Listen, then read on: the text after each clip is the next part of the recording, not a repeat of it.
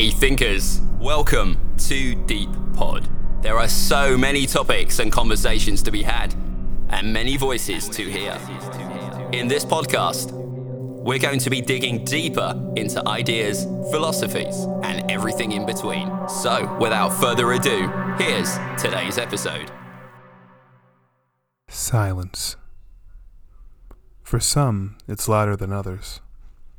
In our hectic world, we hear a lot of noise to a point where we start to filter it out. We're used to the noise, but we are sometimes uncomfortable with silence. Do you ever turn on the TV or put on music but don't pay attention? You probably catch yourself saying you like the background noise, but why?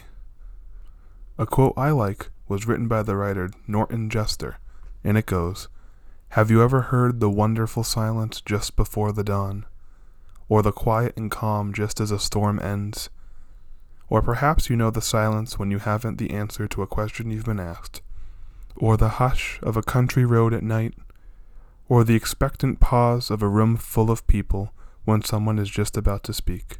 Or, most beautiful of all, the moment after the door closes and you're alone in the whole house?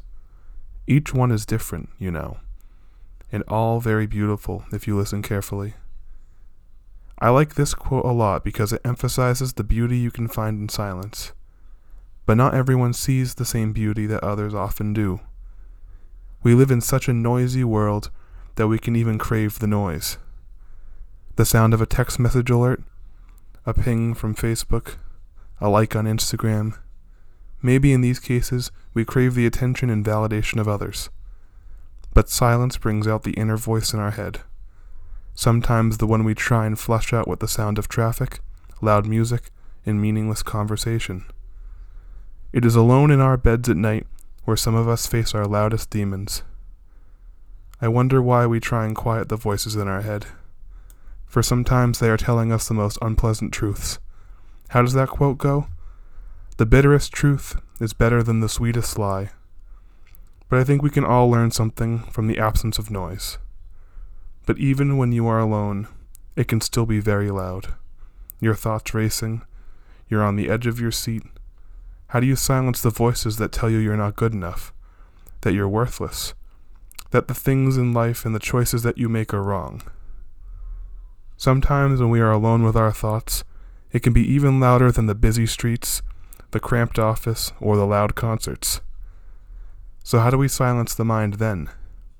It's a tricky question because, as easy as it sounds, it is very hard to think of nothing. It seems like a backward thing. But the more you try and think of nothing, many more thoughts flood your brain. This is where the technique of meditation comes in. And I'm not a meditation expert, but I use it as a tool for my own peace of mind. I believe that the simple act of sitting in silence and letting thoughts pass through is life changing.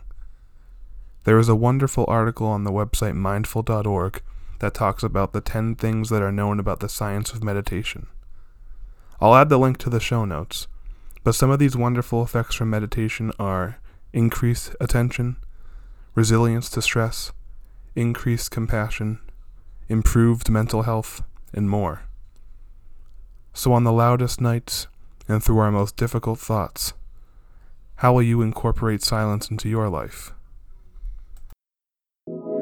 Thanks for tuning in to Deepod. We hope you enjoyed the episode. Don't forget to reach out with comments and suggestions at realdeepod at gmail.com. Stay safe out there and don't forget to keep digging deeper. deeper, deeper, deeper.